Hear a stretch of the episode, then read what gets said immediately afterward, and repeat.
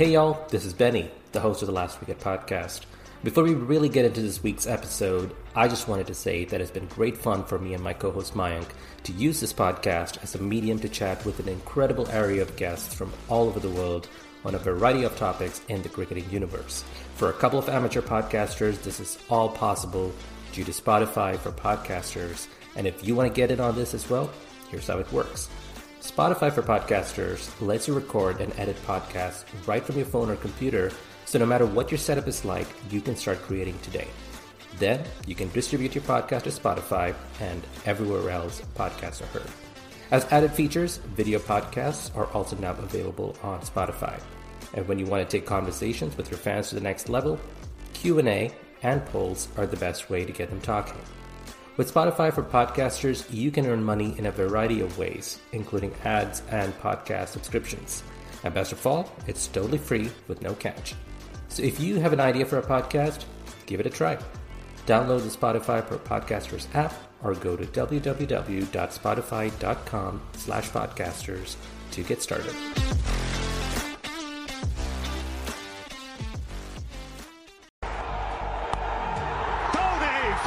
A magnificent strike into the crowd. India lift the World Cup. After 28 years, the parties start in the dressing room. And it's uh, an Indian captain who's been absolutely magnificent in the night of the final.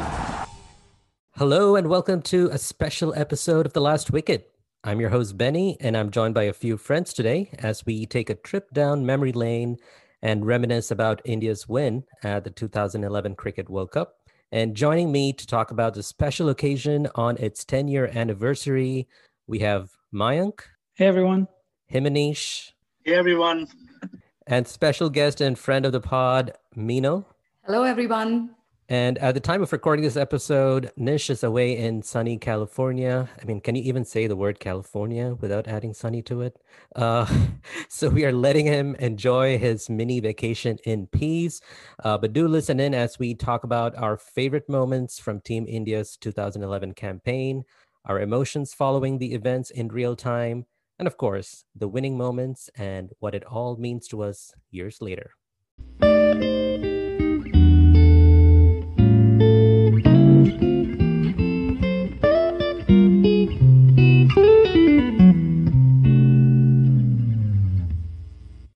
So 2011 was a special year for me. Um, not to make this all about myself, but th- this was the year that I met my wife to be. Uh, we actually met at the Chennai. We actually met in Chennai airport at like three in the morning, and then 10 years later you know we're happily married with a 10 month old so i always like look back at that as a you know a fond year um, but it's funny whenever people like ask about our story like you know how did you guys meet? When did you guys meet? Especially when they when they ask like when did you guys meet? Like the first thing that pops into my head is like the year india won the world cup. Like that is how my brain is wired. Because that was like a special year because obviously i was not born when india won the world cup in 1983 so i had no point of reference. Obviously we all have grown up hearing about how 1983 was this seminal moment for Indian cricket and all of that. But apart from the 2007 uh, T20 World Cup win, I, I had never really experienced uh, uh, uh, India winning the World Cup. So for them to win in 2011 uh, in what was Sachin Tendulkar's like last World Cup and winning at home, um, especially with the kind of players we had, so that was you know that was that was a special year. Um, I just wanted to get all your thoughts, uh, especially you know leading into the 2011 World Cup. You know what are the uh, what what what were your expectations from the Indian team in the lead up to the World Cup? Uh, but first, uh, you know, I, I, need to mention Mino, our special guest today, is is not a stranger to us. Uh, she is, you know, one of those people that when I think cricket Twitter, like you're right there on top of the list because we come alive when India starts playing cricket and we rant, we uh, rave, we, you know, uh, that's our, you know, best way to engage with other cricket fans. So I'm really glad to have Minal on. Uh, so before we really get into, you know, the 2011 World Cup, Minal, do you want to share just a little bit of, you know, your how you got interested in cricket, and then you can kind of talk about you know the 2011 World Cup, especially your expectations in the lead up to it. Um, thanks, Benny. How I got interested is thanks to my father. Uh, I'm an only child, and he used to watch cricket. I was a TV buff I used to get very irritated that uh, daddy's uh, papa's watching uh, matches and I don't get to watch my uh, cartoons or my uh, movies or series at that point. Uh, of course, this is pre-cable days, right? And um, so I told him one fine day I got irritated with him and I said, "Papa, you have to teach me what this game is about um, because I just want to watch TV. I, I loved watching TV." And he said, "Fine, we'll do that." And he said, if you're going to get interested in the game, this is not how it works, that you just understand it's a bat and ball. No. Uh, so he took out the World Book Encyclopedia, uh, laid down, drew the pitch for me, drew the positions for me. And he said, this is the fielding positions. This is how the ball moves. These are the, you know, bowling options, blah, blah, blah. And uh, he taught me the game. So, and uh, then I, that's when I think 91, 92 season was the first time as a school kid I started following for a long time in my life, I was the only girl uh, following cricket. Uh, none of the guys took me seriously. When my friends understood when I went to college, and the guys understood that I actually understand the game, I'm not crushing on the players. Uh, I started getting a bit of acknowledgement from them. So that acceptance took a lot of time uh, for me uh, amongst the guys. And um, that's how I started watching. And then 93 is when India and England uh, we were hosting England at, and my dad said, if you really want to enjoy the sport, you have to watch it live at stadium. And he's the reason I got addicted uh, to watching matches live at the stadium. He fulfilled my addiction by taking me to every match at Wankhede. Uh, I think I missed a couple matches as long as I was in India uh, before I got um, married and moved to Dubai and then to London. And that passion uh, continued. So that's my story. It's all thanks to my father and my mamu. Both of them, uh, I think both of them didn't have sons and they saw me getting interested. So I guess they really enjoyed that bit. I don't think my mother was happy with the fact that I was bunking school in college and going to the Moms stadium. are never happy with our cricket never, I feel. She was never happy. Uh, she used to kick me and my dad. They were like, please stay out in the living room when oh Australia New Zealand matches were on and she used to shut us out. She's like, please don't disturb my sleep. So yeah, I've done those uh, kind of things. I've watched matches alone at the stadium. I did not need company. I've watched in a company of 20 people. Um, so I absolutely uh, love the game. And it was like I was saying before to you guys, it was much easier to follow all teams because there wasn't so much cricket happening. There were just seasons.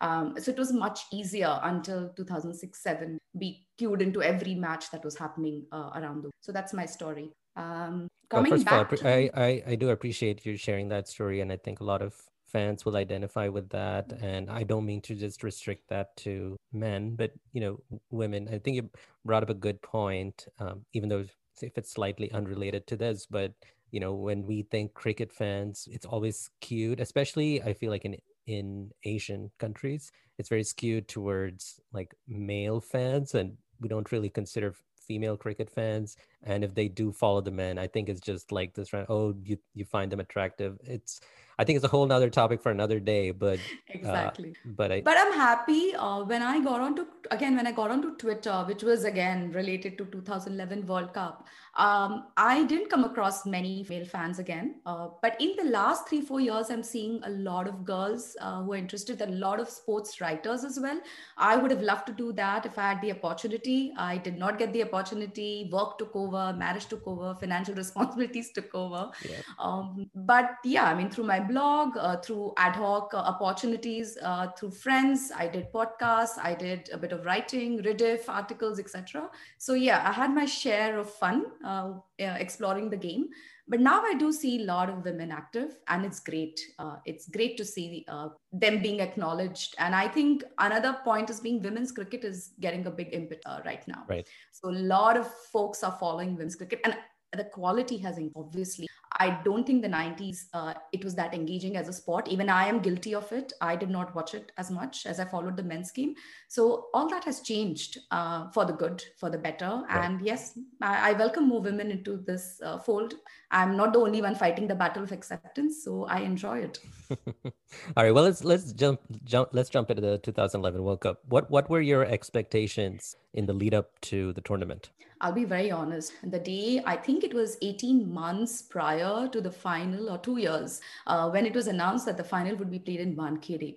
And um, I called up my mamu, and I've been a little privileged and lucky, and I'll be very honest about it. My mamu was an MCA club member. I was a Garware member. So getting tickets to Wankhede was very easy, very easy access for us. Um, so when that happened, I told him, look, I'm in Dubai. You have to figure out and keep two tickets for me. I am going to the final, irrespective who plays, whether India makes it or not, I don't care.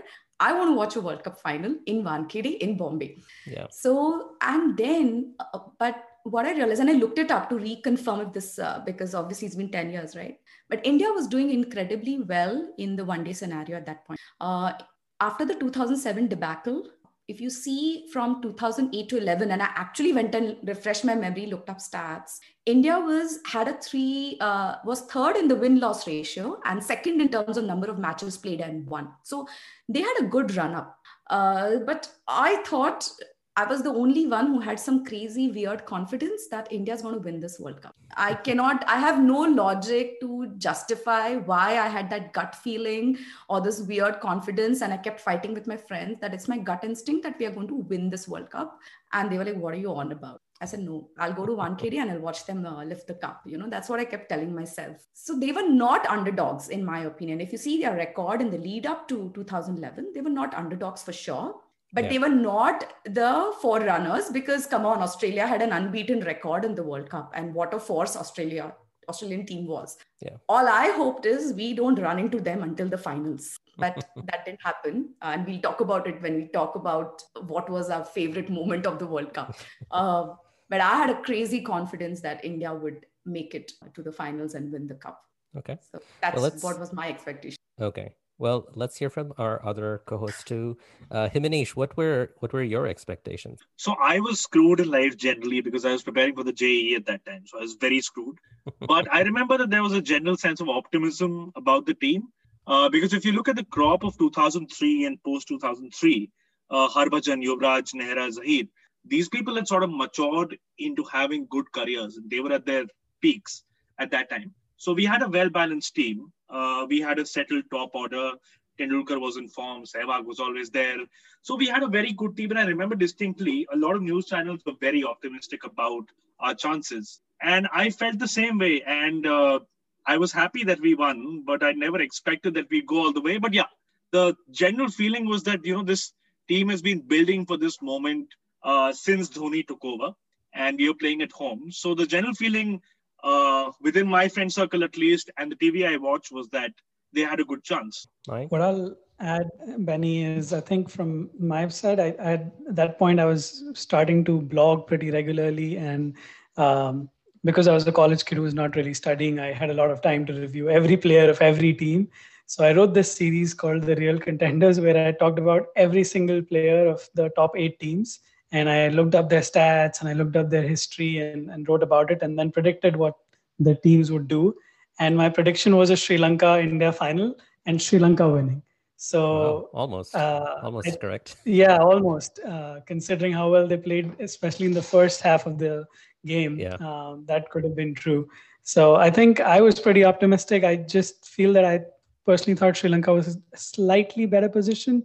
Um, uh, maybe it was scars of 2007 which made me feel that maybe it was also the fact that they were finalists in 2007 and you know pretty good team also playing majority of the games at home so that's why I, I, was definitely optimistic, but I felt that Sri Lanka had a slight edge. Yeah, Mayank, by the way, uh, when he said Sri Lanka will win, I remember my best friend from engineering. Uh, I mean, we have like a we are Tom and Jerry, and uh, when I when he knew came to know I'm going to the final, he says, "Oh, enjoy uh, uh, seeing Sanga lift the cup." And he and collectively amongst our friend circle, we are not Sri Lankan supporters at all. All of us, like we'll support anybody but Sri Lanka and Bangladesh and this is how he tortured me for those two days uh, in the lead up to the final you know I, I don't get where all your guys optimism came from because i sincerely did not believe india were going to win the world cup because i've been watching i've been following world cup since 1996 in fact it was a trauma of the india's uh,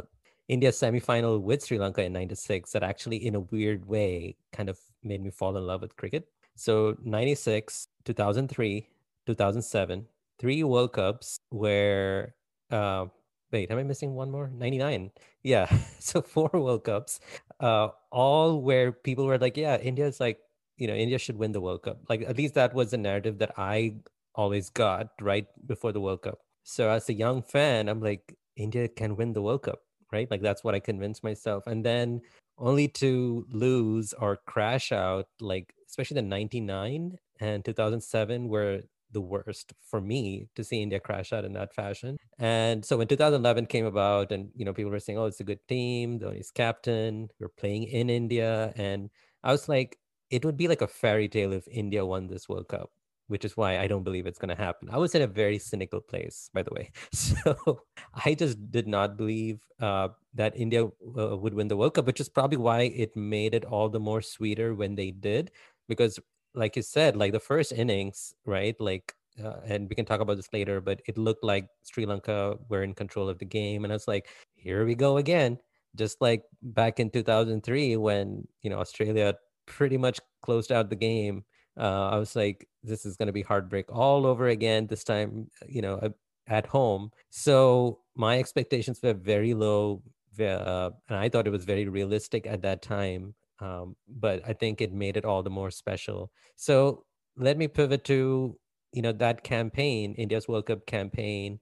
Uh, just in terms of your favorite uh, or your standout moments from that uh, from that tournament, I have a few, but I wanted to get uh, your guys' thoughts first. So, so Mayank, why don't you go first and share some of your favorite moments? Sure. So, um, I, I watched four games of the World Cup um, from the stands, three of which were India games. So I had a lot of good memories from you know the stands and just following with the fans.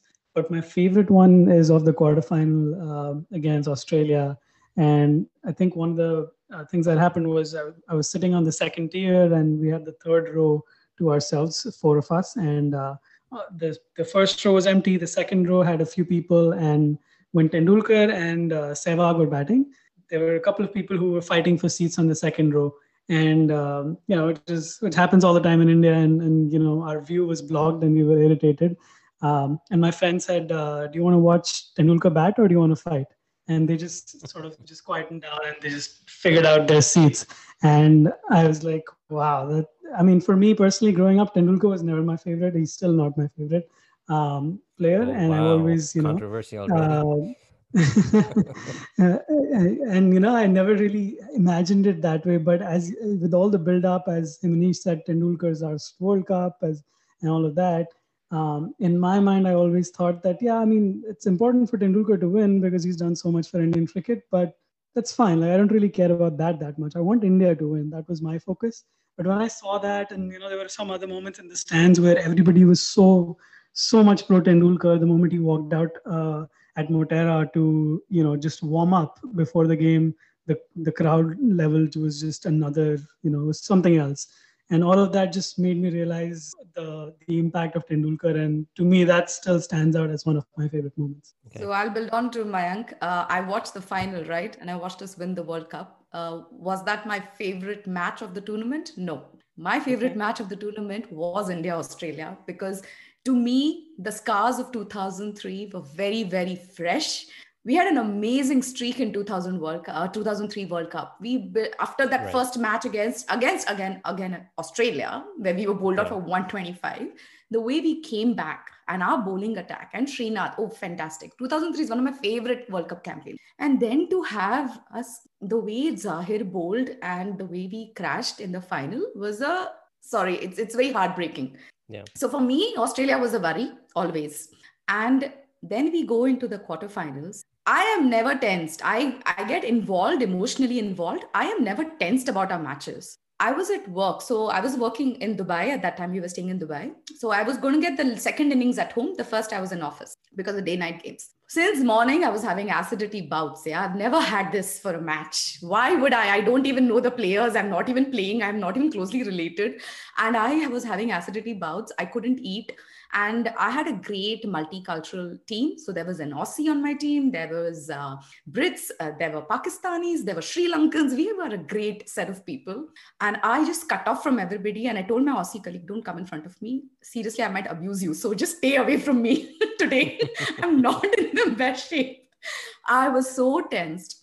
And came back. And then Gambhir got out at a very crucial juncture. I was fuming, like fuming at home, screaming, yelling. I'm like, this is it. This is really going to be bad for us. And I said, we can't do this to us. Not in, we have to go and win the World Cup. And then Yuvraj and Raina, the way they calmed the nerves, uh, I think it was one of the finest, finest partnerships I've seen in ODI chasing. Yeah. So that match to me was the standout moment of uh, the World Cup. And then, then I knew I'm like, everybody, oh, India, Pakistan, so tense. And what, we are going to beat Pakistan. Come on, World Cup. Don't you know what we do in World Cup to Pakistan? Yeah. What are you all worried about? We've done it. This is it. We're going to sail through. So that was my uh, standout moment uh, in the World Cup tournament. But two two th- uh, innings I want to mention because I really got I enjoyed and involved is uh, one was Strauss's century uh, against us. Um, yeah. England was chasing 338 and he hit some 150 plus. And England tied the match. I have no idea. Such a pathetic team. Your captain plays such a fantastic knock and you go and tie the match. Disaster. Yeah. And then Kevin O'Brien for Ireland uh, yes. Ireland chased down 328 or something against uh, England. I think those two knocks gave me a lot of joy. I remember writing yeah. about them as well for Holding Willie, and I loved those uh, uh those two innings uh, in that tour. So those were my uh, on the innings front, and of course on the match front. I remember them very well, very vividly, even today. Yeah, we'll talk about the Dhoni moment later, obviously, but for me personally, you know, after 2007, the World Cup was sort of designed to ensure that India stays in the game for as long as possible.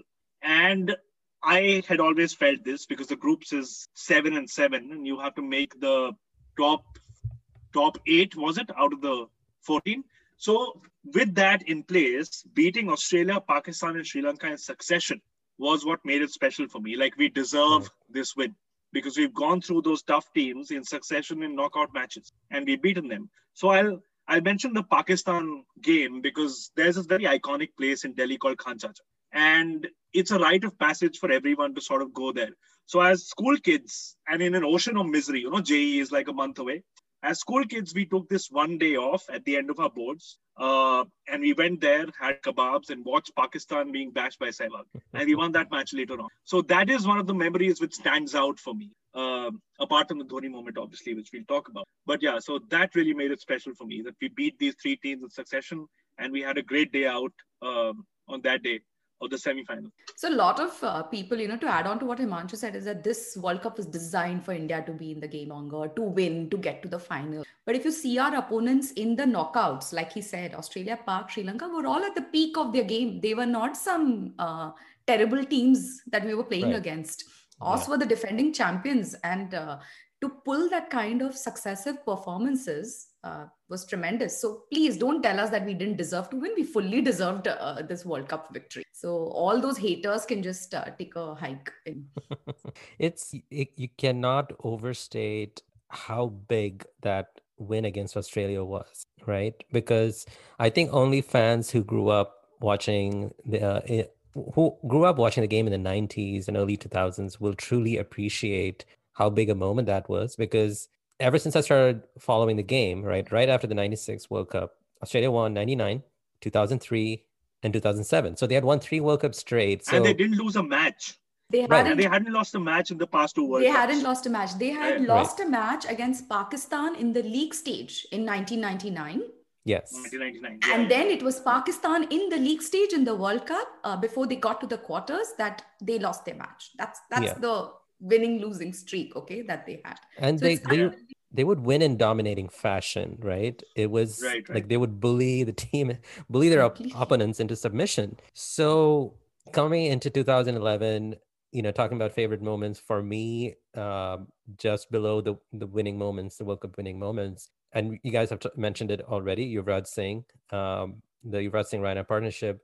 But when i think of moment because i'm a very big feelings person like how does this game make me feel? How does this moment make me feel? Because that's essentially what i watch the game for not for anything else not for the numbers not for the results. What do i feel in that what is what kind of emotions does it kind of bring bring out in me? And i remember like uh, there was a point in the game where it looked like it, it was on a knife's edge. I think was it sachin who who hold out to mid on? Or someone someone got out at a very crucial stage and when Raina came into bat it was kind of on a you know, knife's edge. And but but they steadied the ship, both played some really good shots. And at one point you were like, okay, India's gonna win.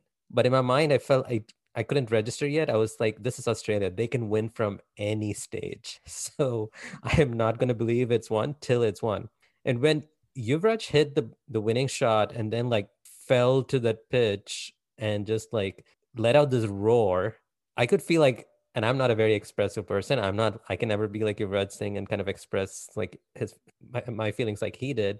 But I could sense like that's what I was doing internally because with that shot, not only did we enter the semifinal, but it was memories of the previous three World Cups, um, particularly the 2003 final. Because up till that point, the 2003 final was like my worst well that we closed with the 2007 crashing out but the 2003 final because i remember you know i was super excited because like you said the narrative was so good. We started off terribly in 2003 you know um, there were people you know very upset with the indian cricketers and they were throwing stuff at their Burning houses. effigies, right. So common yeah. yeah. so common. What do you do? Burn Yeah. burn pelt stones at the house. Uh, um, i could never get my head around this really. Um, so when India started winning in 2003, and you know we got to the final, and I was like, "Wh- "How good of a story is this if India lift the World Cup?" Right? And I, in in my mind, I was like, "We are going to win the World Cup." I was convinced. And then for Ponting, Gilchrist, I think, and Damien Martyn, it was like I remember watching it at my aunt's house and just feeling absolute misery. I felt like it was a personal affront to me that it was misery misery. I i that final was misery absolutely it was it was brutal. So uh, uh, from that time onwards and i was just like as long as these guys are around like the australian that core team like no other team is going to win the world cup. So when you Yuvraj Singh hit the winning runs in that uh, quarterfinal it was like a tremendous release. It was like all the years of pent up frustration like it was just released in that one instant when he hit the winning shot and just kind of crumpled to the pitch. And for me that is just when i look back like across uh, like 20 plus years of following the game as a fan uh, of a team that you've been passionately following like that just leaving aside world cups just cricket in general like that to me is like one of the top moments ever uh, so that along with the the world cup tie uh, the tied match in bangalore between england and india uh, pure just for pure entertainment right? Because there were some good performances from both sides. And then for it to end up in a tie you know that's the kind of games that i love to watch when i'm not too invested in it uh, which is why i feel like the 2019 world cup was really good because it threw up quite a few exciting games. Uh, so that was n- number two in terms of like standout moments and then obviously uh, the the winning moments. But uh, we'll come to that in a bit. But Mino and I think even Mayank I think you you guys have watched uh, Mino you mentioned you watched the World Cup final in the stadium. Uh, Mayank you said you watched uh, two or three games at the stadium. Is that right? Yeah, so I watched uh, India Netherlands, uh, which was a group stage game. Then I watched the quarterfinals against Australia, and then Pakistan semifinals. Well, t- talk talk to us because obviously I've um I've never watched a World Cup game from the stadium. I mean, the only international game that I watched was a test match where Dhoni hit a double hundred in Chennai, but I don't know if, how it compares to a World Cup game, especially at home and especially in the context of those those particular games that you mentioned, not the Netherlands game, but the game against Australia or uh, Pakistan for that instance. But how how is it? And uh, Mike, you can go first, just in terms of watching it from the stadium. What is your experience, just like the in stadium experience, and then you know just seeing India play? So I think there's two aspects of it. One, um, I think apart from Mohali, which was a semifinal, the stadium experience for fan was very shitty. Like there's there's no two ways about it. Uh, I know, I know, Mino has some very strong thoughts on this. I but, am uh, I am trying to avoid. I think if you all do ever a podcast on the shitty facilities and how terrible they make it for the fans in India, I'll come on board again. I've watched many games a- from a teenager to a youngster to married woman. I'll tell you everything. But yeah, uh, we'll I'm going to probably have a try not to rant that happens. Yeah, this is such a good uh, uh, moment we are reliving. And so I don't want to talk about the shitty experiences of the state. Fair enough. fair enough. But yeah, I think from that, leaving that aside, um, I think the other thing that I noticed was I had watched uh, test matches uh, at Delhi. I'd watched um, uh, IPL games and I'd watched um, even domestic games uh, as well. So I'd watched the Irani Trophy and Ranji Trophy and all of that. And obviously, like those have no atmosphere because I was like one of the five fans.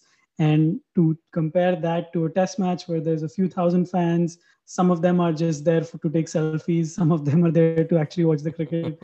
to a World Cup is extremely different because literally everyone, especially at Mohali, I think Ahmedabad was still a mix, but Mohali for sure, everybody had a jersey on. Everybody was shouting on the top of their voices. And, you know, Sachin's batting, it's Sachin, Sachin throughout. So that experience was something else. And I've watched games since, and I watched games in England as well.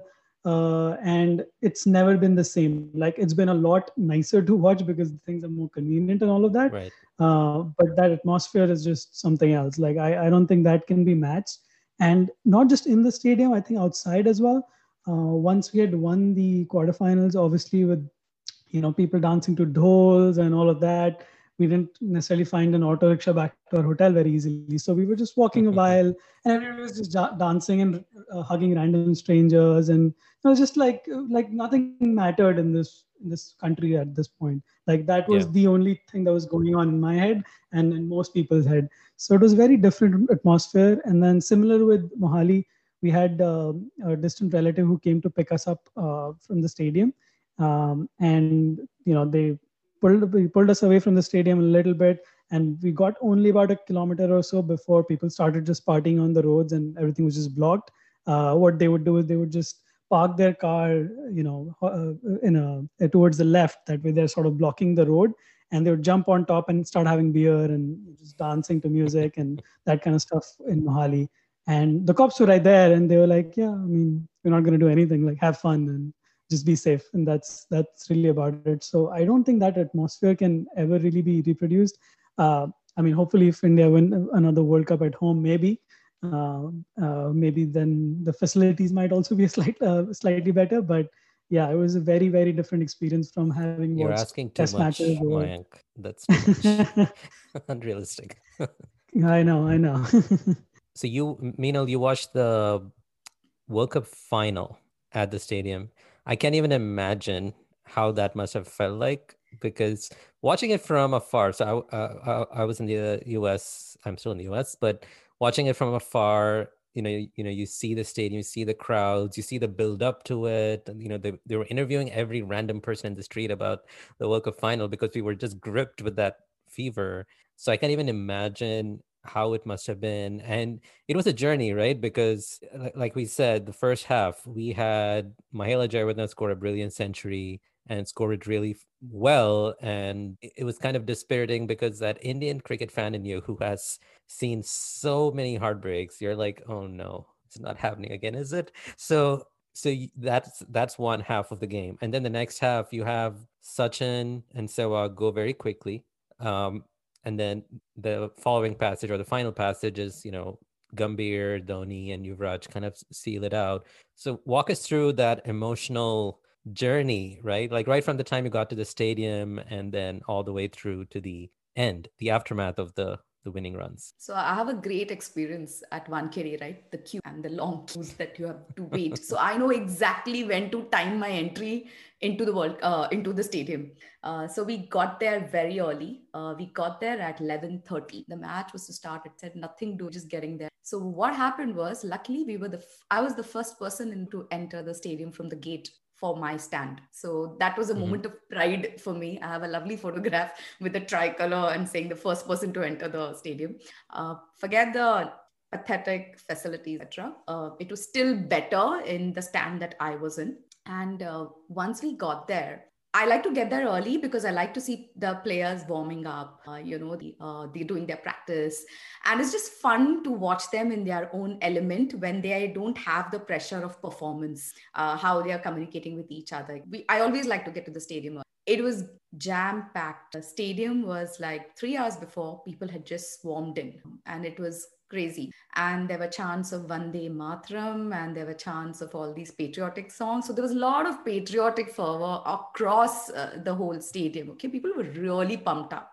I remember the national anthem and uh, everybody was like singing at the top of their voice and i have clips of those uh, now sing taken live at the stadium on my horrible some nokia e71 model because we were not allowed smartphones we are like, what the hell you're not allowed smartphones into the stadium so these are one of the security uh, things okay and we just didn't want to risk it uh, carrying the phone uh, to the stadium so we said fine we'll go with the nokia um, we started off very well. Zaheer got maiden overs. Zaheer bowled exceptionally well.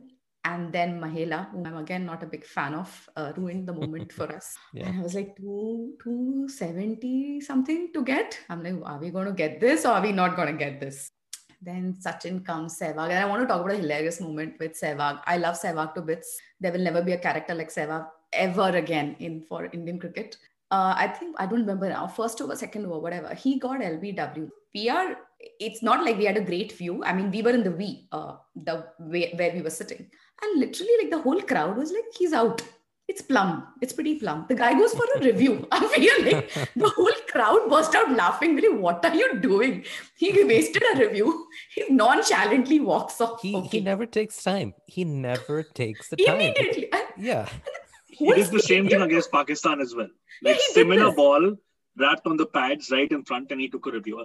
I think it was Junaid Khan. Yeah, yeah. yeah. I mean, Sehwag, like we are sitting like 10, God knows how many kilometers away, and we know that this is plum, okay? Like he just, he, he's, I, I love him for it anyway. And uh, he's back in the pavilion. And Tendulkar hits lovely drives, and I'm like all pumped up. Wankhede is not Sachin's uh, favorite ground in terms of scoring. So I didn't have high hopes. But again, some crazy optimism saying that, oh, he should get his 100th 100. It'll be amazing, like the ultimate thing. Doesn't happen. 31 for 2, he gets out. Pin drop silence in the stadium. Okay, which is expected. Wankhede is expected. Yeah. Sachin has got out. World Cup final, we are chasing. What are we going to do?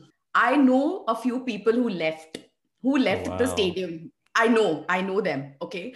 I was like, what were you all thinking? What is wrong with you?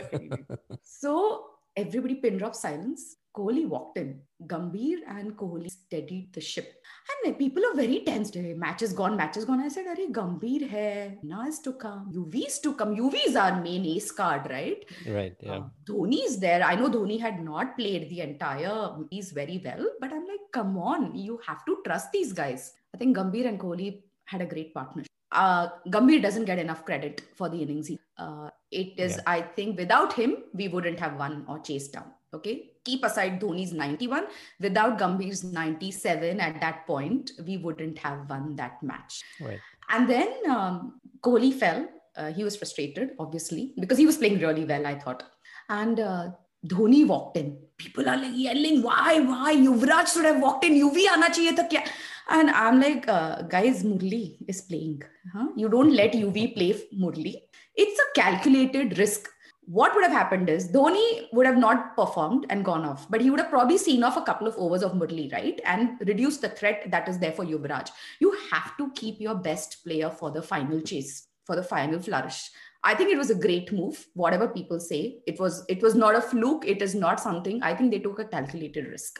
Yeah. And it paid off so beautifully. Once Dhoni started hitting the fours and got in form, you should have seen this crowd. The crowd rallied behind them even when Gambhir got out, I don't think the people were tensed. Everybody knew it was in the pocket. They were like, okay, Yuvraj is going to come and uh, play along. And they did beautifully. I remember, um, I think was it 10 runs left or 12 runs left. If you go on YouTube, you'll get that clip. Uh, they started playing Vande Mataram on the sound system, and the whole stadium was singing Vande Mataram. I will never forget that. Uh, moment. Uh, A.R. Rahman's uh, Vande Mataram. If, if it was, I think it was 40, 40 runs left, and Something, I remember that because uh, because Dhoni and Yuvraj between overs were also like watching the crowd, and they were yeah. like, "Wow, this this is something else." It, it, felt like they were also noticing what's going. on. It was you know, such a goosebump inducing moment. It's ten years, yeah. I still remember yeah. it. And uh, then Dhoni hit the six. I'll be honest, I blanked out. Uh, it fell very close to where we were uh, sitting. We blanked out. The crowd just erupted, went bonkers, berserk. Like people were then just yelling and yelling and yelling throughout. We could see glimpses bits of the dressing room because they were on the uh, we were on the side of where the players were coming down I think there was crazy, unfathomable joy that everybody felt. And like Mayank said, strangers were hugging each other in the stadium. Mm-hmm. Everybody stayed till the whole presentation was over. Sachin's whole uh, victory parade was over. Nobody wanted to leave the stadium. People just wanted to sit there and party hard and just be there with the players. That's how the atmosphere was. We yeah. got out of the stadium and I had no, we had no idea, right, what's going on outside. The roads were choco block. I don't know how the players made it to the hotel. I have no idea. Uh, we luckily took the train. Uh, we did, we were going to go i stay in south bombay. My in-laws are in suburbs. We were first thinking because it'll be late night we'll go home to my house and then next day we'll go back. But we just dropped the idea because we would have had to walk all the way to my place and that was impossible uh, I don't think we would have reached. So we took the train and headed back uh, back into the suburbs. People didn't stop screaming. People didn't stop shouting. Entire train was like the chants of all possible sachin sachin and whatnot. Was just it's a night i will never ever forget. It was an experience of a lifetime. It feels a bit of a blur. It feels a bit of a dream. People ask me how was it? And i'm like let me just check if i was i really there. I was really. Um, I don't know if I'll experience that kind of euphoria again because, like you said, Benny, uh, an entire generation waited. Uh, we grew up as kids, worked, and you know, college, work life, marriage, waiting to see India win a World Cup. And uh, that's why the euphoria was different. I don't know if I'll experience that again. Maybe we'll, this team can go on to win the 2023 World Cup at home. I don't know. Uh, I'll, I'll be really thrilled. I don't know if I'll experience that euphoria and that feeling uh, and this was kind of my team you know. I feel like uh, i'm very attached to the noughties team. So there was a part of the noughties team sachin was going to go away sehwag would have gone at some point uh, Zaheer etc and for me it was just a culmination of that entire noughties team that came together and this felt like a proper tribute to uh, Dada and uh, Wright started with the championship trophy in 2000 when they rebuilt the team, the NatWest Trophy right. win, then Dravid and Chappell bringing, you know, uh, uh the chasing machine. In uh, they built a chasing machine. Dhoni and Gary built it up. I just felt it was a perfect tribute uh, to that whole unit. Right. So a fantastic experience. Uh, if you guys get that opportunities, grab it and go to every match uh, in, in the stadium. Because I went for 2019 World Cup games. So like Mayank said that, great facilities, but that crowd atmosphere, you need to be in India. Uh, right. And for Sachin, uh, Mayank, because you said, you know, Sachin's not your favorite player. If you were in Bombay and you grew up, again, Dravid's my favorite player. Of course, I ever Sachin. But if you're in Wankhede, uh, it's goosebump inducing moment. The time sachin walks into bat throughout the time he bats and if when he gets out it's it's a feeling and to be to, you have to be there to experience that uh, feeling. And then you realize the attachment what what sachin holds uh, for the crowd. People say it's the same for kohli. I don't feel it uh, honestly. I uh, Sachin had something else, some uh, d- deeper connection with the crowd. So yeah. that's I would encourage everybody, all yeah. the listeners, go watch a match at the stadium, go watch a World Cup game at the stadium. yeah, I mean, I think what you said about Sachin at Wankhede, I feel like that was pretty much true even at Ahmedabad and and uh, Mohali. But but I think the one other aspect which not a lot of people realize is there's a different fun of watching an ODI, especially a World Cup ODI, because uh, like Neil said, I also watched the 2019 World Cup uh, ODI with India Afghanistan, and even there, what I noticed was because it's a longer duration, because it's eight hours. Of course, you're cheering on your teams and you're doing all that, but you also bond with the people around. Very So you, like, I went only with my wife in 2019, and she's not even interested in cricket. So I was explaining things to her. So even in that scenario, we ended up bonding so well with the 30 people around us that it became like a nice family who was just having a really good day out. And the game was also super close india in spite of being india afghanistan. So we had a really really good time. So in that aspect i've always felt that odis are actually probably the best viewing experience from a stadium than t20s or yeah. uh, test matches. Yeah, tests tests tend to get a bit boring because they have lull periods in between. At least in UK, right. not in India. India, I used to have a great time with test matches. Uh, you would really bond with the crowd. You you would be commenting, discussing, etc. You would make a lot of friends. Uh, but I understand what Mayank says. ODI is probably the best. Uh, you have that much time you spend with the crowd to bond, and it's perfect. There's something happening. There's constant action happening, right? So I really, uh, th- people really should go watch at the stadium. Don't tell me cricket is boring. Get to the stadium, then we'll talk. now, so you, you guys shared your experience of watching some of those games from the stadium. Now, obviously, it, it's different when you watch it on TV from afar but I still think the emotions of it is still there. It's just different, but it's still there. Uh, Himanish, what what were what was your reaction when Dhoni hit the winning runs? Uh, what what is your emotional journey through that whole process? So I don't have many emotional points of attachment with cricket. Um, okay. Murali Vijay is one of them. Uh, Which is Pujara still strange is to me, but we'll talk about it some other day. Yeah, yeah. yeah. But I have to I have to understand this. when I was a kid, Dhoni was my biggest point of attachment to cricket. Like mm-hmm. what Tendulkar was to you guys, probably Dhoni was to me. I used to shut the TV when he got out. I used to switch the TV on uh, when he got in. And I'd been following him since his 2003 days in Kenya when he hit those uh, two tons against Pakistan A. And that's what got him in contention for the Indian team. So that moment was sort of the perfect culmination of my Dhoni, you know, yeah. fanboy life because it was a fairy tale for him as well because he was captain. He hit the winning runs and he capped it off with a six, which was his signature move early on when he was like Pant. So he used to end matches with a six very frequently early on. So he did all that and it all sort of melded together into this perfect moment. And I remember I was studying uh, chemistry at that time, very miserable. Uh, but yeah, so that moment was, I mean, I couldn't have dreamt of it because I remember when Dhoni hit that 183, in 2006 or 6 right or 5 i was prancing around my house asking my dad ab to ye team mein rahega na and you know that moment was sort of the pinnacle for me right? Captain winning runs everything. Yeah. So yeah like i can't describe that. People were crying after that uh, yeah. So that is my favorite moment just because of dhoni because yeah i've been a fan of dhoni since then. I'm not a fan now because i thought he overstayed his time but yeah dhoni was my biggest point of attachment uh, at that time to cricket. And there were you so know, many things against him, okay, at that point. Uh, no wicketkeeper yeah. captain had won a World Cup. Uh, no Sri Lanka won the World Cup, but in Pakistan, right? Not on their home ground. So we were playing on home soil. No host had won it on home soil. And Wankhede is not a great ground. If you go see India's record at Wankhede, it's pretty pathetic. So there were a lot of factors which were against, and Dhoni wasn't having a great tournament either. So yeah, yeah. for him to come and do that and give us that moment, uh, you know, I think Viv Richards heaved a sigh of relief. My catch is no longer going to be displayed on India's World Cup moments, and, and now it'll be Dhoni.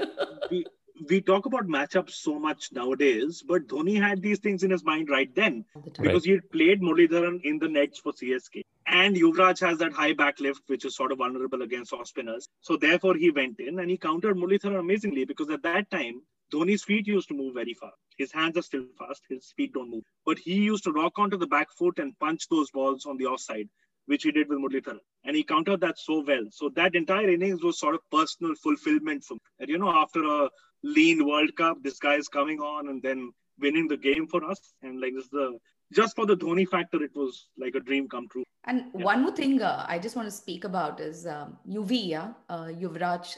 I've had a lot of complaints the way, given Yuvraj's talent with the bat, that he never had a successful test career. Uh, and then after, he had a phenomenal World Cup, I think outstanding. And then you come to know that he played with cancer. Uh, yeah. It hit me very, very badly. And I've never spoken about it. And why it stayed with me is I lost my cousin brother very young to cancer. Uh, he was my favorite cousin brother, and it took me a lot a lot of time to get over it. And whether cancer curable or not uh, hits me uh, personally very badly. And I was shocked when I learned about Yuvraj. He he was not even thirty, and to play through that, to bring up that kind of performance, to go back.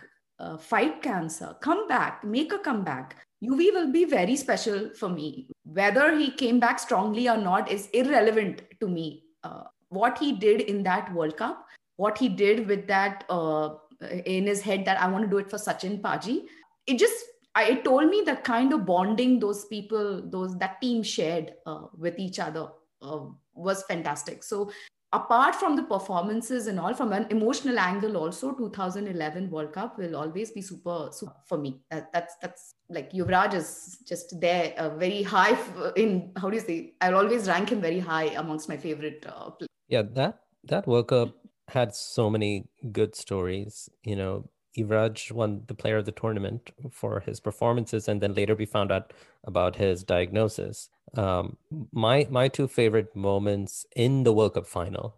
Uh, one was, of course, Dhoni hitting the winning six, and then the second one was when Sachin was being carried uh, around the stadium. He was, carried on the shoulders of his teammates, and for me, that was a culmination of things that had happened in the lead up to it and also a sign of things to come. Because when Dhoni hit the winning runs, right, hit more than I mean, a lot of things still stand out like fresh in my memory from that shot. Ravi Shastri's commentary still rings in my ears. For people, for those of us who watched on TV, like we'll always associate Dhoni and Shastri just for that moment alone. But for me, that winning shot more than anything was Dhoni's reaction, right? anybody else, any other Indian player, Kohli, Yuvraj, what do you think would have happened? They would have hit that shot. They would have screamed their head off. and yeah, I mean, you saw Yuvraj's reaction uh, after winning against Australia. But Dhoni, after hitting the six, he watches it all the way, and then he drops down his bat with that twirl. He smiles at Yuvraj, who he sees running towards him, and then calmly like collects like the stump. And I was like, I mean, I, I thought about it years later too like whenever we saw highlights of it. How much presence of mind how much calm do you have to possess to mentally think it's a job well done. All right let me get the stuff. Let me walk out before everyone mobs me which he did not escape but still. And for me that kind of you know the years later right like the uh, the uh, upcoming years after that essentially India transitioned from the Indian team of the Dravids, the Gangulys, the Lakshmans, the Tendulkars to Dhoni's team. Like for me, like, yes, he won the 2007 T20 World Cup. We can talk about this another day, but I, I think there was a lot of luck involved in it. A lot of things fell in place for them to win. But the 2011 was very intentional. That was well planned. We had a good leadership. We had good management. They won the World Cup and then that essentially cemented Dhoni's place not just in history but his position as the undisputed leader of the team. So for me, that was a significant moment, not just in terms of the fact that we won the World Cup, but what it meant for the upcoming years. And then the Sachin moment was again, as a fan who grew up in the 90s. Well, let, let me go back to the, the moment that I became a cricket fan, right? So 96 World Cup, uh, I was in Saudi Arabia. I was living in Saudi Arabia at that time, and I was interested in only in soccer at that time because it's a soccer mad country. And but my dad was into cricket, and he was like, "You have to watch this," and I'm like, "I don't know, it looks boring." But I was I just to you know satisfy him. I was like, "Sure, I'll watch a few games." And every game that we watched, somehow it was always the games where Sachin played well and that was the only thing that stuck in my brain at that time was like Sachin. And by the time it came to the semifinal, I was like not still like a full blown fan, but I was very much interested in seeing this Sachin guy play. And that World Cup semifinal is it, it's still fresh in my memory, like 25 years on, you know, where because it's it's that image of this lone warrior, right? Like everyone else around him, everyone else around him falls, you know, but he's standing by himself trying to lead India to victory. It's almost like a cinema. It's got a cinematic sound to it. And then when he got out, and then you know all of the things that happened, Kambli in tears, stadium in, on fire. And I remember after that, when, when my dad said, "Well, they essentially gave the win to Sri Lanka," I remember uh, sitting in the car after that and just crying. And I was like, "Why am I crying about a game that I don't like, a, a game that I don't understand?" Um, but it still got all these strong emotions in me. And then since that day onwards, I was hooked onto cricket and then I was hooked onto Sachin Tendulkar. And for me, I was like, I, I really hope he wins the World Cup one day. So all those all those years later, right? 15 years later, even I would have loved to see him scoring like the winning runs and leading India to victory. And when he got out, I understood the term my heart sank because I could literally feel my heart drop. I was like so disappointed. Uh, but I, I, think it was only perfect that Dhoni hit the winning runs because of what I mentioned earlier, that it was his team now. But also for Sachin to be carried on his show uh, on the shoulders of his teammates, and for Kohli to say that beautiful line, right? Uh, I don't want to mess that up. What was that line again? Like he's carried us on his shoulders all this time. No, he's, he's carried, he's carried, the, carried the, country. He's carried, carried the burden of the country on his shoulder for 21 years. Yeah. For 21 yeah. years, and now it's done. What? What a I, I don't know Beautiful if line to say, right? I don't know if Kohli rehearsed it before, but I was like, man, what a line to drop it. It still remains like one of the best cricket related quotes that I've heard. And so for that, it was like a closure of a chapter for me. I was like, all these years, Sachin and all the other uh, illustrious batting stars, they toiled for years, you know, and we were satisfied with, you know, the occasional wins here and there. And obviously, Dravid Ganguly, they were not in that World Cup squad because they had retired by then. But for Sachin to be there for that World Cup win, to have that in his resume, so to speak, it was a satisfying end to that chapter. And then bookended with, of course, Dhoni's, you know, cementing his position. So for me, that was like perfect two worlds or two timelines kind of merging in sync. And you you guys talked about like you know, if you ever get a chance to watch a World Cup game at home uh, in India, you should watch it. I just don't know if we'll ever get those same feeling again. Like even if the next World Cup, Kohli and team win, I don't know if it'll cause it, will create that same emotion. It, it's because for all that we have witnessed over the last 20 years or the last 10 years, uh, leading up to the 2011 World Cup win, there was context to it. Now I don't know if it'll be the same when Kohli lifts the World Cup, or not when, if he if he lifts the World Cup next time. Sorry, Meena. I was saying I don't think it will be, and I think there's two reasons to it. One is obviously we've seen 2011, and we've seen that high, and you know we were connected to the team in a certain way. But it's also because the Indian team now is very good. So like you right. won't be very surprised if they win. Like I know, yeah, they're not knockout wins. You're more angry if they don't win. right. Nowadays. Exactly. The bar exactly. has been raised. right. Exactly. Which is why, like, it, it definitely won't be the same. And I mean, it would still be amazing to be in the stadium when and if that happens. Um, but yeah, it definitely won't be the same feeling because they were, as we talked about, you know, Australia game and all these games. There was still a lot of nervousness amongst fans, and rightly so. Um, that whether it's going to happen or not also i think it's uh, at least for me it's been a part of which age group you started following whom you started following how you grew up. So for me right.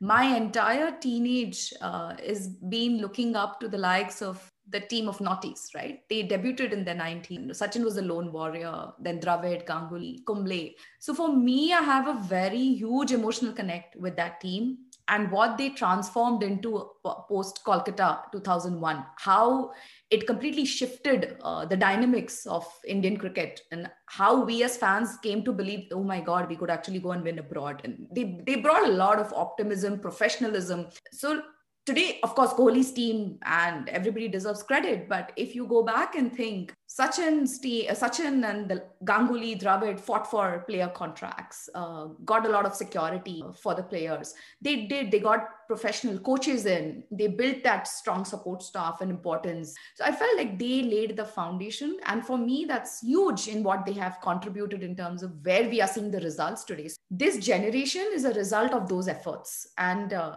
so I actually, it'll be great to see Kohli's team win. Will I be emotionally invested in them? Not not much. Uh, one, I have not followed them as much, but it was a different feeling. It was a culmination for me that that World Cup win was a gift to this whole uh, efforts of this whole generation. What they did for it. So it, it won't be the same for me at least i, I feel uh, maybe the younger lot uh, today who are in their teenage years who are looking at Kohli, who've not seen 2011 as a win, will have the same feelings for Kohli. They, they'll probably uh, it will be 10 years down the line 20 years down the line they'll be talking about it as passionately as we are talking about dhoni sachin dravid uh, what they meant to us. Uh, that's what will uh, so, happen. so then what do you what do you think 10 years on now looking back what do you think is the biggest legacy of that world cup win for the current generation of both indian cricketers as well as fans? Um, to be very honest i don't know what is the legacy because i think kohli's team is different from what Dhoni's. okay they are more aggressive they are more confident they come with crazy amount of international readiness they are not awed right. by the situation at all you see the current law um, I think it ended there, kind of. Uh, we went through a horrible slump. If you see a record after 2011 World Cup, we went through a horrible slump. We were a team in transition. Uh, Dhoni lifted, oh, sorry, Kohli lifted us um, in those um, Hobart and uh, Asia Cup matches. Mm-hmm. I think that was amazing what he did. And you could see the transit happening. Dhoni was losing his touch post 2014 15, you know. Uh, so we built a great machine. I think we got the process right. Uh, they set the process from Dravid, uh, right from right, I think, right, Ganguly, Dravid, Chappell. They did their bits. But what uh, Kohli's team has done is they are just such a professional unit. I I think they are, it's ingrained in them. Uh, they have a crazy fighting spirit. They never, they're just not scared. That, that's my view of this team. They're not awed right. by the occasion. They're not scared. One not defeat doesn't make any difference to them. Uh, they know exactly what they need to, to win. They know how to win those teams learned were learning how to win. Uh, Kohli's team already knows how to win. So for me, I think there's been a great. It, it set the stone for transitioning into this uh, mean machine is what I call them. They they are Kohli reminds me of Ponting a lot. Yeah, Kohli's Ponting. Kohli's not yeah. Tendulkar. Kohli's not Dravid. Kohli is like Ponting, aggressive, cutthroat, will do whatever it takes. Doesn't give a damn. He's like that. Uh, and they are i don't want to say that they are the aussie model or aussie school but but they are aggressive and it's good it's good to see india being aggressive. You you don't have to like them as people. Uh, personally even i'm like i don't care what kohli is as a person what he does. I, I did not bothered. Uh, as players they're doing a great job. Uh, am i emotionally invested in them? No. But do i admire them for their performance? Totally. That's basically kohli is from delhi हाँ कोहली दिल्ली का लड़का है दिल्ली का लड़का है वो थोड़ी सचिन की तरह middle class Marathi goody goody boy Dravid की तरह मराठी गुडी बॉय है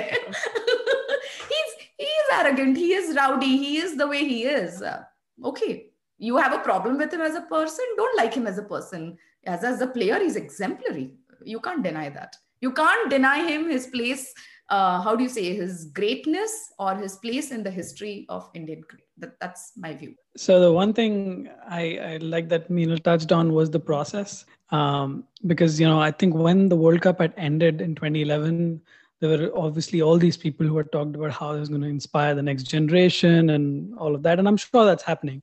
Uh, but there's better people than me to talk about that. But what I personally thought at that point was this is how you prepare for a World Cup. And in my mind, oh wow, this is a great job by Gary Kirsten and MS Dhoni.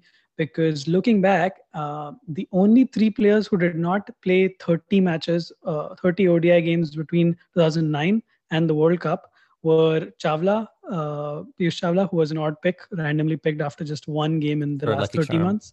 Yeah, for Lucky Charm. And then Sreesanth, who Sorry, was an injury replacement. Was he in the 2007 World Cup squad, Piyush Chawla, the T20? Uh, in the T20, not in the not in the actual World Cup, no, the 50 over World Cup. Uh, no, but he was there, right? The common factor, Piyush Chawla uh, for both. Yes, yeah, yes. Yeah. Uh, and then Sreesanth, who was an injury replacement for Piyush, uh, Praveen Kumar, who I consider extremely unlucky. Uh, and then Ashwin, who had played only seven, eight games, but obviously they had identified him as a bowler who could potentially bowl in, in the first few overs. So I thought, yeah, they've they have these strategies. And then like before the quarterfinals, there was this news report which came out one day before where Gary Kirsten was slipping a note to the Indian bowlers, but by mistake he slipped it to a reporter and they leaked it out. And the report basically said, if we bowl first, we need to restrict them at 260. And that's exactly how much Australia made. So in my mind at that in 2011, I was like, wow, this is a very thoroughly planned team. Like they know what they're doing. And, you know, there's not they, they really know what they're doing and that's why they've succeeded and then over the years i read more about early 2000s i read about 2003 i read about 2007 and honestly there wasn't really much difference between 2007 and 2011 there wasn't even much difference between 2003 and 2007 for that matter. In 2007 we had only two people who had played less than 30 games in the squad in that whatever 20 odd month period uh, before the World Cup. And it was just such was our luck that Irfan Pathan, who was in really good form, had to change his action, lost pace, lost, lost his, you know, lost his magic a little bit. Sehwag was out of form. Uh, Tendulkar wasn't particularly happy about number four. And obviously, it's not just luck. It's obviously a little bit of man management and all of that. Um, but what that really told me was there is a process that is in place, as as Minal pointed out, and that's been there since the early 2000s.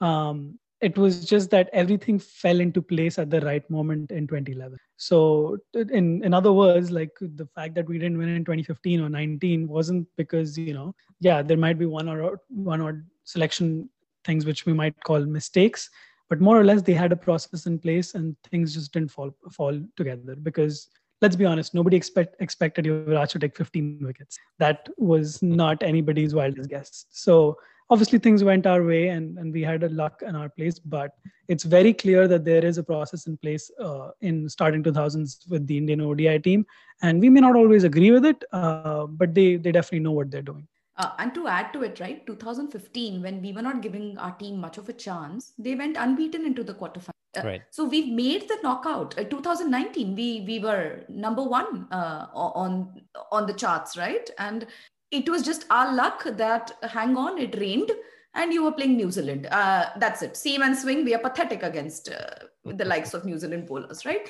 It was that half an hour of bad luck. Fine. Forget the number four. Forget that uh, debate. Let's not go there. But they they how i say they are very professional now. They they just thorough. They know what they want to achieve. They have their goals in set. So we will debate about it a lot in terms of selection but they get it right 90% of the time so I won't be surprised if they win 2023. Manish, what, what do you think? No, I completely agree with Minal because 2011 was a sort of an ending of sorts, right? Because you had these processes set in motion by uh, Greg Chappell, John Wright before him, and that generation sort of uh, coming in concert with people like Kohli and Dhoni sort of got that win. But in terms of legacy, I thought the 2020 World Cup was a much bigger event in terms of what kind of a paradigm shift it led to in cricket because then the IPL came along and so on. But 2011 was a sort of an ending, and then we began anew after that. Yeah. I think for me, the biggest legacy um, is just that, you know, we kind of brief, briefly talked about it is uh, they set the bar pretty high, right? Before that, you almost got the sense that when India didn't win or win as often as they should have, we always had excuses ready but now just look at just look at the team uh now like if they they won the previous t20 series against australia right uh I, I think I'm right. Don't fact check me on this. But they, they did well. And then before that, they defeated New Zealand in the T20 series. And then we lost one game and we we're quick to pounce on like selections, the batting approach, the toothlessness in the bowling. Like that is the result of you know the performances that India put up in uh, uh, you know the, the last few years. But it all started, I feel, with going on to win the World Cup and win it in a, a fashion that showed that it was not just pure luck.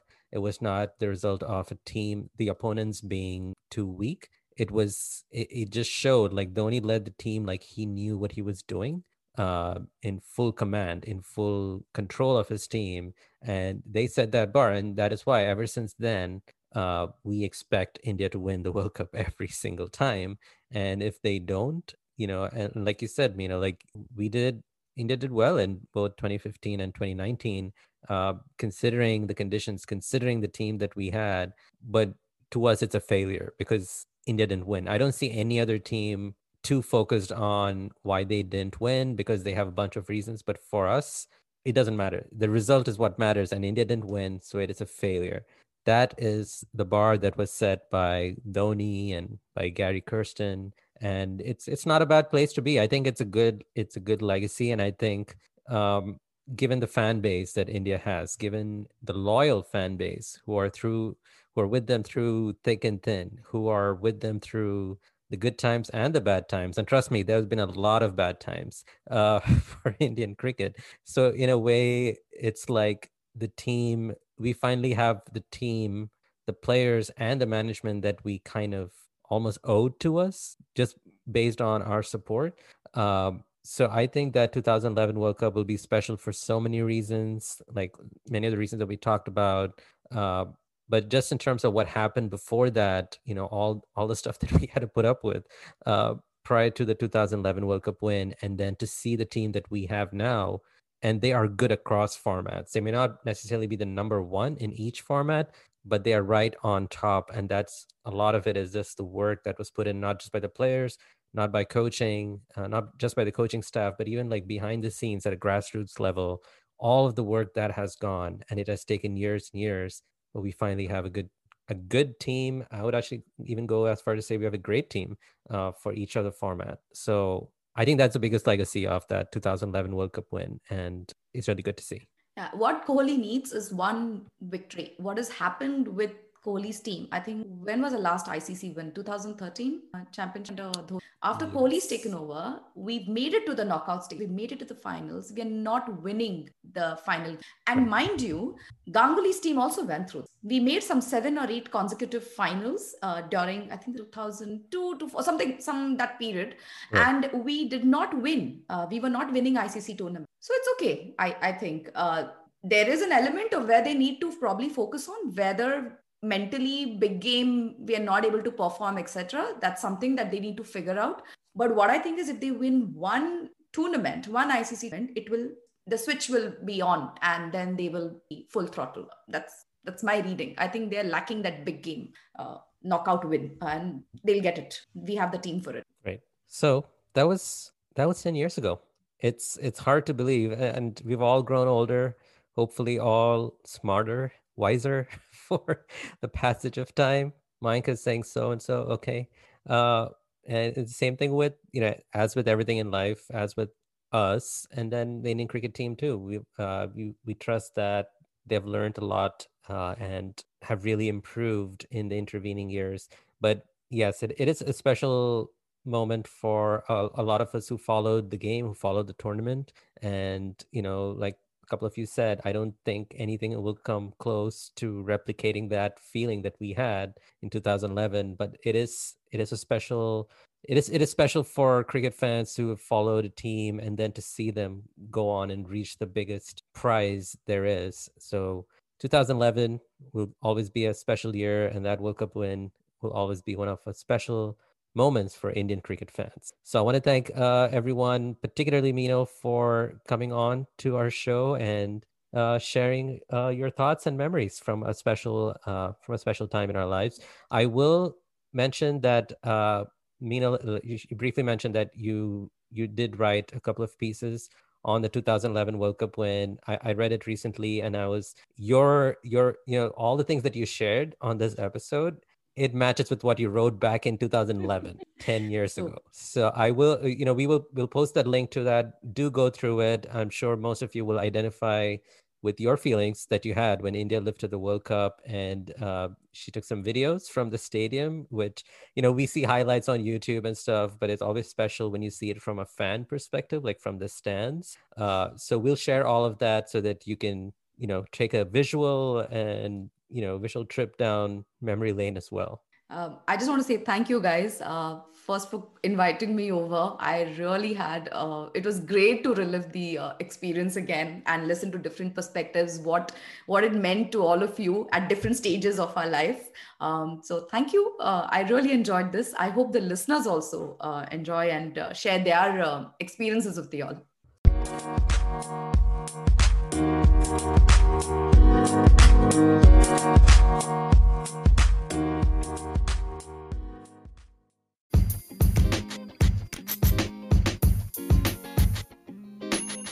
well, that's it for this episode of The Last Wicket. A special thank you to our guest Mino for coming on the show and sharing our memories of a very special World Cup win. You can follow her on Twitter at Granger underscore gab and do check out our website, thelastwicket.com, where we will be posting her article from 10 years ago, as well as some of the videos she took at the stadium. Meanwhile, do rate and subscribe to this podcast to be notified of new episodes, follow us on your social media feeds, and do spread the word about the show. Once again, thank you for listening, and we hope you come back for more. From all of us here at The Last Wicket, have a great week.